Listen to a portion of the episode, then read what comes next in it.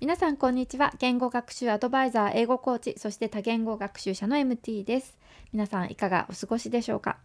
今回は暗示的知識と明示的知識について言語学習の観点から私の思うことをお話ししてみたいと思います。まず暗示的知識はざっくり言うと考えなくても出てくる知識のことですよね。無意識にできてしまうことはこの暗示的知識です。よく使われている例は自転車の乗り方とかですよね。子供の頃自転車に乗れるようになってそれから何年も乗っていなくても乗り方を覚えているとかコンピューターのキーボードを見ないでもタイピングできるとか母語の発音方法なんかもこの暗示的知識に入ります。無意識にできるけれどやり方を説明するように言われると説明するのが難しい知識のことです。反対に明示的知識は頭で考えて伝えることのできる知識ですよね。プレゼンの内容を説明したり、家から駅までの道のりを伝えたりする知識です。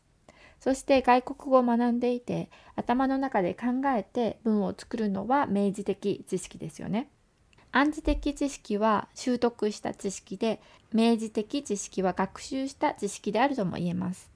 外国語の学習したことを明示的知識から暗示的知識にすることができれば一生懸命相手の言っていることを頭の中で翻訳して理解してから自分の言いたいことを文にして口に出すという手間をかけなくとも無意識に近い状態で相手の言っていることを理解して自分の言いたいことを言うことができるので自然な会話のスピードに対応できるのだと思います。暗示的知識は自動化されているため自由に素早く知識を取り出すことができるんですよね。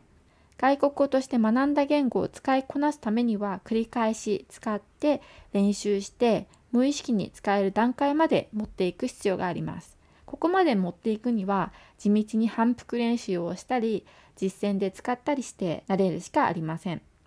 これは自分自身も言えることなんですけど文法のルールを覚えただけではまだまだ不十分なんですよね。無意識に文が作れるくらいまで何度も何度も使って練習して暗示的知識にしていきましょう。えー、今回は以上です。最後まで聞いてくださってありがとうございました。Thank you so much for listening and hope to see you next time. Bye!